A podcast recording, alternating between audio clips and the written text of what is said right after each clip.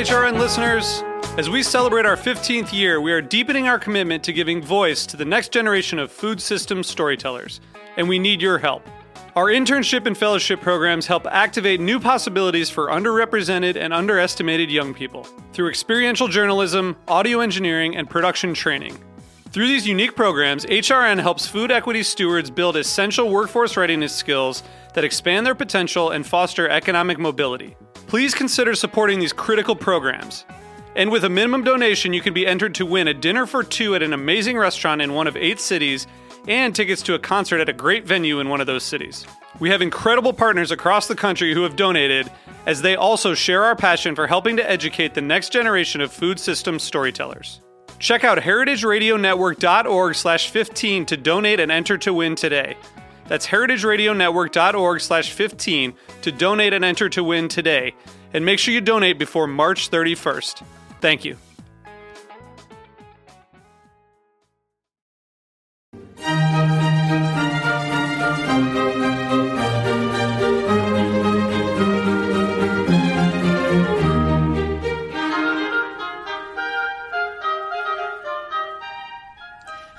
Welcome to the heritageradionetwork.com. I'm Linda Pelaccio, your host of A Taste of the Past, where each week we take you on a journey through culinary history. We're broadcast live every Thursday at noon, or you can log on to heritageradionetwork.com and search the archives for any of our shows and play them at any time. And I want to remind you, too, that you can call in at 718 497 2128 and our sponsor today is Fairway, like no other market. We are very pleased to have Fairway as our sponsor. And um, on today's show, uh, A Taste of the Past, uh, you might be tuning in and listening to this, who knows, next March. I don't know. But um, today we're live and it's December, December 17th. So we're really in the midst of uh, the holiday season. And I thought I would um, talk a little bit about the holiday season because we have a guest who's going to talk about drinking and what else happens during the holiday season. A lot of drinking happens during the holiday God, season. I hope so. Uh, and it, interesting because it, it always was a festival like that. We actually Christmas time was not celebrated. A lot of people attribute Christmas celebration as we know it now to to Charles Dickens, really, in you know, around 1843. You know, he set the stage and the Christmas Carol, and really, Christmas was not a major celebration in England or any part of, of Europe. Um, th- they always celebrated. People back into the ancient Roman times celebrated the winter solstice or the celebration of the sun, Saturnalia. Uh, and that was always a, a huge celebration um, in in many cultures for centuries.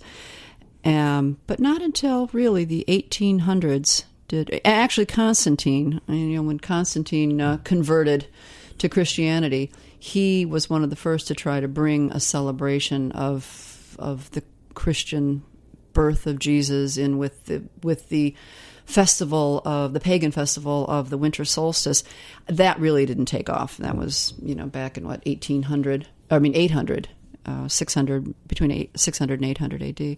That really didn't take off. Um, but so it really the celebration began to grow, and it really wasn't until the um, the early 19th century that that Christmas time and the holiday season, as we know it and call it, took off in force, and we have the major celebrations. So today we have a very special guest to talk about um, not just the holiday season of drinking, but we associate holiday seasons with punch often. You go to parties and there's always a punch. So we have somebody here today who's going to give us the lowdown and the background of punch, and his name is David Wondrich. So when we come back, I'll tell you more about him and we'll look forward to talking about punch.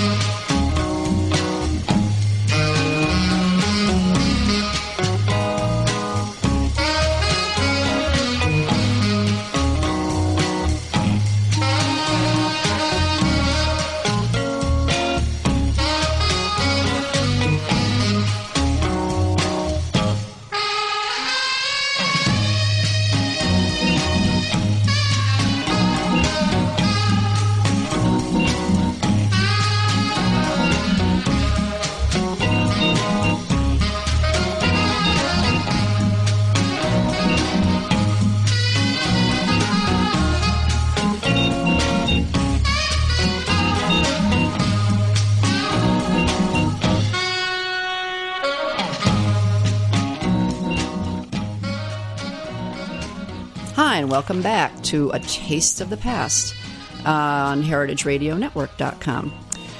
Our guest today is David Wondrich, and David is one of the nation's foremost authorities on the history of the cocktail. And I say that very confidently because I've known David for quite a while and tasted a lot of his cocktails. um, no, but to his to his credentials are a list of of um, of supporting um, uh, events, and one of them in particular is that he was the founding member of the Museum of the Cocktail, which opened in 2005 in New Orleans, and he, as a former English professor, he has taken off to doing a lot of writing, and he wrote um, Esquire Drinks, an opinionated and irreverent guide to drinking, as well as a new edition of Jerry Thomas's 1862 How to Mix Drinks, or the Bon Vivant's Companion, which was the first cocktail book ever written, and um, back in 1862. And I'll let David tell us more about that. Um, and David, you can chime in on your past about different things, but what, um, I, I, chose David to talk particularly about punch. He had done an, another program for the culinary historians of New York about punch, and and I was so impressed with his depth of knowledge that I said, ah, would be a great radio program. And uh, what I would like to do before I speak to him directly is read you a quote of something that David wrote in The Snail, which is a journal of slow food USA, and he named it The Flowing Bowl. Punch has become a catch all, a random assortment of sliced fruits and soft drinks charged up with beverage alcohol, sweetened without mercy and ladled into tiny handled cuplets grasped precariously by people who would rather be drinking just about anything else. Yet for almost two centuries, from the late 17th to the mid 19th, it was the sovereign ruler of the kingdom of mixed drinks, a noble compound whose assembly was an art governed by exacting rules and rewarded by fame and money. And David, this kind of leads us right into the fact that you are in the midst of writing a book on punch. Is that right? Uh, absolutely. The uh, presentation I did for you and the article I wrote for the Snail kind of got me interested in this. And uh, I intended in my last book, the book about Jerry Thomas, to have a huge section on punches because he had one. And it turned out the more I looked into it, the more I realized that the story of Punch was not an American one, it was an English one, and it really didn't fit into the Jerry Thomas book. So I mm. reserved it, and now I'm trying to uh, turn that into a book, and I'm almost done with it, thank God. Mm-hmm. And uh, hope we'll see what happens with that. But did Punch Punch was has a broader background than just English, right? I mean, we we we, we read recipes from Punch from many countries. Well, there's Punch and there's Punch. Uh, we many many countries had uh, recipes like uh, uh, Hippocras, which was a French thing, a spiced wine. There were lots of spiced wines and spiced thises and that's, and mixed drinks with uh, based on ale and mead and so on and so forth. But True Punch was the first mixed drink to uh, achieve, let's say, global popularity based on distilled spirits and uh, it was an English invention as far as as discoverable. When you say it was, I mean, it was governed by exacting rules and rewarded by fame and money. I mean, people were paid to to mix punches. Oh, there were punch houses all over uh, the English colonies in the East, all over the English colonies in the West Indies, and soon by the late 1600s, all over England itself. And the proprietors of these places, of the famous ones, had long and uh, important careers. They were the first uh, celebrity mixologists, and uh, you know, as such, it was a good living. If you were a, a man like, uh, let's say, James Ashley, who opened the London Punch House in 1731 and died uh, many, many years later, a prosperous and uh, well-respected man in a, in a local institution. Hmm, interesting. The um, when uh, when did it become this fruity. I, I, had to laugh when I was reading the, the article. People who would rather be drinking just about anything else. You know, you go to holiday parties or you know any kind of parties, wedding receptions or whatever, and there's always that. There's always that inevitable bowl of punch, mm-hmm. and people te- seem to steer clear of it and go to you know the table with the alcohol. When did it become this fruity, syrupy yuck? Well, starting in the, in the Victorian era, punch began began to get displaced. Uh, it comes into England in the 1680s from the colonies and from abroad. It really becomes popular, and for a good hundred and almost 150 years, it was a dominant social drink, and as such, people drank a lot of it. That meant that uh, you, it, it's like the old. Uh, there was an old American uh, gamblers thing that you would bet somebody they couldn't eat a quail a day for 30 days, and you would think, oh, that's so easy, a tiny little quail, no problem. But you know, quails are kind of gamey, and after about day eight, you're pretty sick of quail, and by about day fifteen, you're extremely sick of it. And uh, you know, the, something kind of similar happened to punch. Is uh, once it fell out of daily use, people started, you know, in the Victorian era, they didn't have time to sit around and drink bowls of punch and get sozzled all day. They had to go out and work. Uh, and once it fell out of daily use, it became a special occasion thing. And so people started tarting it up because it was a special occasion. They'd put more fruit in it or more uh, spices or splash in all kinds of rare liqueurs and things like that. And it becomes pretty cloying once you do that. Indeed. And yes. the original punch is very simple. And uh, I actually brought some that uh, we we shall we'll taste a little bit later. But uh, it's uh, it's a noble beverage, and it's not uh, it's by no means fruity. Let's say. Well, in the in the job of those in, in the um, let's say the late uh, seventeenth century, eighteenth, early eighteenth century, who were actually paid and ruled to mix. I mean, they, this was the um, the royal court was hired and assigned people to be punch mixers. Uh, well, the the royal court not so much, although uh, because. Uh, uh, punch was a little low and a little bit sporty for royalty. Uh, however, gentlemen of all sorts, uh, the the younger, sportier set, uh, uh, certainly drank it, uh, uh, and uh, eventually it even infected the royal court. Uh, George the Fourth, the Prince Regent, George the Third's son, uh, was a famous punch drink, drinker to uh, excess by all means, and he had his he had his uh, Mr. Madison who made him punch and bottled it up for him, and uh, and uh, but that that was a good century later. In in the early days, punch was still something a little bit louche, and uh, it, it was good for uh, young gents out on a spree, but it wasn't. Uh, it, it wasn't a formal thing. well, you mentioned that you brought some punch. What so? What was what was the um, what were, what were the early punches really made of that we would we recognize? Originally, it was a very simple drink. It was uh, spirits, and you know they only had several certain kinds of spirits were used in it. That's partly because that's all they had.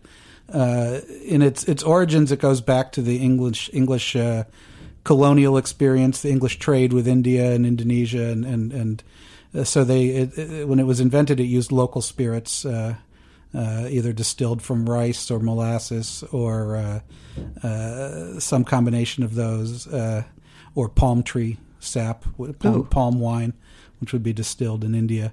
And so that stuff is all collectively known as arak. That was the original, Arak, right. the original spirit for punch. And then when it moved to, to England, those things became very expensive, and uh, they switched to smuggled French brandy or uh, rum from the Caribbean, or even uh, whiskey out in Ireland and up in Scotland. Well, Arak is isn't that having a sort of a renaissance now? Are there people producing that? It's come back to the U.S. I mean, Ar- Arak is a blanket term for any spirit from. I mean, it's like saying liquor.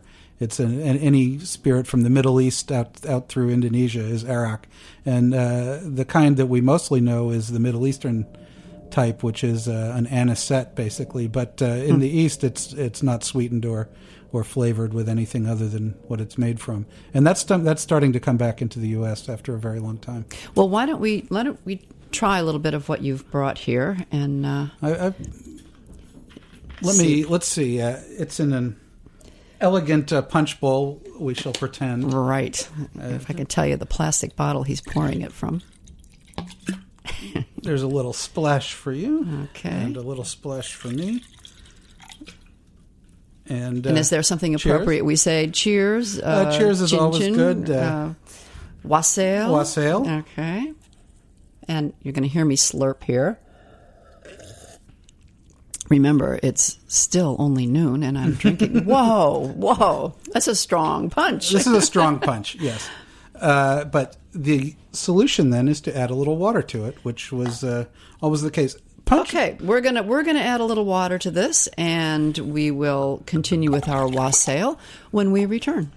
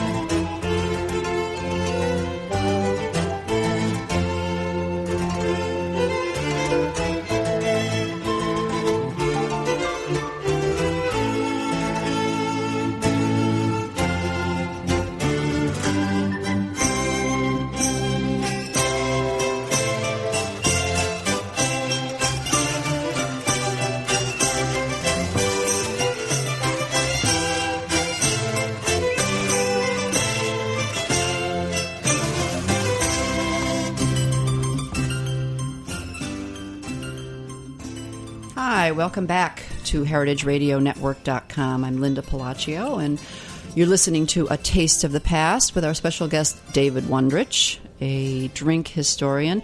And we're in the midst of our holiday celebration with a little wassail. You know, it's interesting. I was, I was thinking, what is wassail anyway? You know, hear all these songs about here we come a caroling and, and to you, your wassail too. And turns out wassail was basically a, a an old English greeting, right? About mm-hmm. a salutation to good health. And of course, when you salute somebody to good health, you usually give them a cup of something. I, I should hope so. yeah.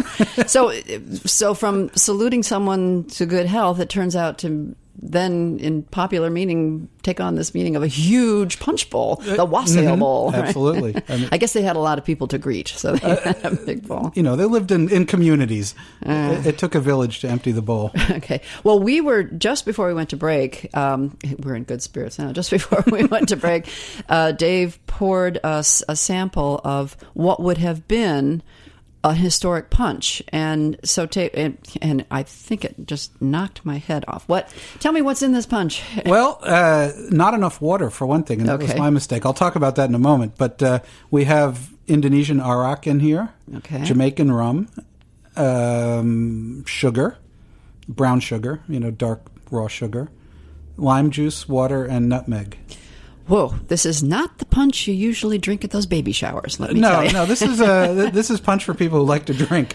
But however, I didn't put enough water in it, and uh, that's important because punch, when it came out, when it was uh, first achieved popularity, the whole point of it is was that it shouldn't be too strong, that it should be like wine. It was a way of making artificial wine. Oh. It was a way of taking distilled spirits, which were considered, uh, let's say, low base and therefore disgusting, and turning them into something a gentleman could drink. And of course, ice would not have been an issue. not very much. Not, not used. Very. It, if available, it would have been used because they did ice things, but it was rare. Mm-hmm. So it would be diluted with water, and mm-hmm. it could be served hot. You could do it with boiling water. Uh, uh, cold as we're having it, or pretty much room temperature. Mm-hmm. And uh, the whole the whole point of it was that uh, it shouldn't be so pungent that you can't drink a lot of it. It should be toned down to the point where it just slides down smoothly with enough of the tang of the spirits to make it industry- interesting and the uh, acidity of the citrus there to kind of restore some of that uh,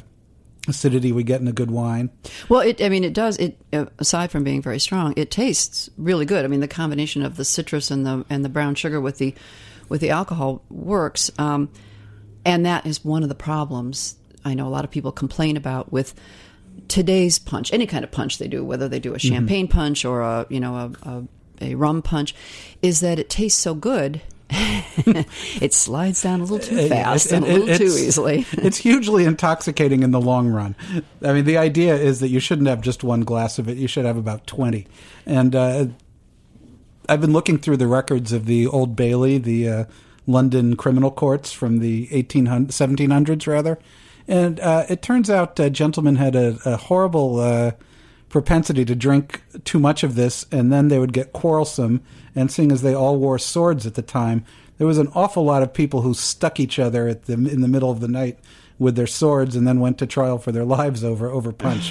How little little has changed. Yeah, exactly. It's uh, you know it, there there is that side to punch as well. It's uh, it's a little bit uh, rambunctious and rowdy, and uh, should be respected. Well, did it in fact fall out of favor over the years? I mean, legally or or in any way, I mean, other than in the United States prohibition, but. Um, tell, bring, well, bring me along a little you bit. You know, once you get into the mid 19th century, that sort of heavy drinking, boozy behavior uh, starts to become problematic, uh, particularly in England with the Victorian years. There are new standards of propriety. Uh, gentlemen and aristocrats can't just lay around all day uh, drinking drinking bowls of punch and riding roughshod over the rest of the population. They had to uh, they had to at least maintain some sort of uh, uh, sense of propriety, whether whether or not uh, whatever they were doing behind closed doors is another matter. But they had to you know kind of behave publicly, and uh, that that was a one aspect. Another is industrialization and a changing pace of city life. uh, meant that you needed to be a little more sober than you couldn't be just uh, drunk from noon on, as or or from the morning on, as was often the case. Mm-hmm. Well, was punch ever? Um, you said industrialization coming along. Was punch ever bottled in? You know, like a pre-mixed form. Well, that was one of the things that, that a household would do in uh, is, is to mix up huge vats of punch, like making your own wine, like making Yeah. your own wine, and then you would bottle it and lay it down in the cellar, and it would keep just like wine does. And uh, you would pull it out and heat it up, and maybe add some more water to it to uh, bring it down to uh, to drinkable proof. But uh, bottled punch was a common thing, especially bottled milk punch, which was uh, Ooh, like a whiskey, a whiskey well, milk. Well, it would punch, be brandy mostly, br- brandy, or rum, and you would pour milk into a hot bowl of punch and watch it curdle, and then you strain out the curds, and uh, that leaves. Must have tasted better than it sounds. oh, it, it's absolutely delicious. I have to say, it really is smooth and, and round and, and, and delightful, and it keeps for a now is time. this you? You mentioned Bailey's um, uh, um, list of of uh, events, but that Bailey's that's not the same Bailey's that got into the liqueur menu. Oh no no no different yeah yeah. Because I was thinking of a cream milk based uh, drink. No, this this didn't the, the the old milk punch, which was actually uh, invented by supposedly by Mrs. Aphra Behn, who was uh, one of the great characters of the 17th century, and uh, has not only was she, she the first uh, woman writer in English to make a living with her pen, she is also one of the founding mothers of mixology. It turns out, which is great. Oh, interesting. And uh, the, the the the whole point of this is that it doesn't have the cream in it. It doesn't have that sort of milkiness to it. It just uh, the the milk acts as a smoothing agent on the, on the spirits, and uh, it makes for a very uh, delightful and smooth punch without having that heavy creaminess to it. Well, you said that she was popular in the late 17th century. When when do you attribute the first punch? I mean, like a punch being um, a popular drink. When do you attribute that? Well, it, it's first invented sometime in the early 1600s, as Early far as we can tell, and then it's uh, a, a sailor's drink and a drink at the various English commercial outposts in India and Indonesia. Then it moves to the American colonies because uh, there's a lot of sea traffic in between, and then from there it moves to England, and it really doesn't appear in England until the 1660s, and doesn't really catch on for another 10 or 15 years. At which point it becomes pretty much universally popular. Why do you think um, punch uh, found its place on the table? Uh, mostly at just holiday time and celebrations in in let's say modern day times. You know, late early 20th century, I would imagine. Uh, well, I think people had a, ha, always ha, kind of had a memory that's been passed down of how fun it is and how great a punch party is. They just lost a lot of the know-how over the years, so they tried to recreate it, and they and and the way it's mostly made now is kind of uh, it's a large cocktail. It's a little too strong. It's uh, a little too highly flavored to uh, uh, be satisfying for you know a, a long evening of drinking it. But uh, uh, I, I think nonetheless the that idea of the communal beverage and and the uh, the sort of the focus the bowl as the focus for a party has definitely remained in people's minds. Well, you actually mixed for us at, at an event um, an individual glasses of punch. You did individual servings of punch that you mixed, much like a bartender would do Exactly. a, a cocktail. Uh, that goes. That also goes back. Uh, you could get punch in almost any size, from a, a large glass of it to a very large bowl of it. Uh, you know, if you went into a, a punch house in London in say 1720, that's you, you would have a full range of things like that. But the bowl was the part that really caught people's imagination. Right. right. That was the fun part. And when did and so well being the drink historian, you'll know the answer. When did people really start going more for the individual mixed cocktails like the you know martinis or It's an American thing, and Yeah. it really comes in the early 19th century here. And those habits of individualism and uh, also in some way temperance, because you can stop at you, you when you have to get your drink by the individual dose, you can stop. If it's uh, in a big bowl in front of you, you tend to drink it until it's gone. going, I know. It, it, it, that's one of the dangers of punch, and it really it's a, it's an American thing, and uh, it spreads back to across the water to to England and Europe by by the late 19th century. Huh. Well, the um, punches. I mean, there are what punches that you would consider um, classified as as respectable punches have had the longest life? In other words, uh, forget our, our fruity punches, our you know Seven Up in the in the mix punch. Well, uh, I think one of the oldest in circulation is Philadelphia Fish House Punch, which uh, goes to the uh, originally the colony in Schuylkill and then the state in Schuylkill once uh, uh, after the Revolution, which claimed to be an, ind- an independent uh, English colony and then an independent American state. And all it was was a bunch of Philadelphia gents who got together uh, around a large punch bowl and some griddles and uh, have been doing it since sometime in the mid 1700s. And their punch is still uh, widely disseminated and uh, quite effective. Oh, interesting. And it's a very old style of punch. Well, we will enjoy this holiday season with punch like we've never known it before. and I thank you for let's click this so we can Click this, wassail. What? Wassail. Wassail to you too. And I thank Dave Wondrich and I thank Fairway, our sponsor, for bringing us this program today. And once again, you're listening to the heritageradionetwork.com.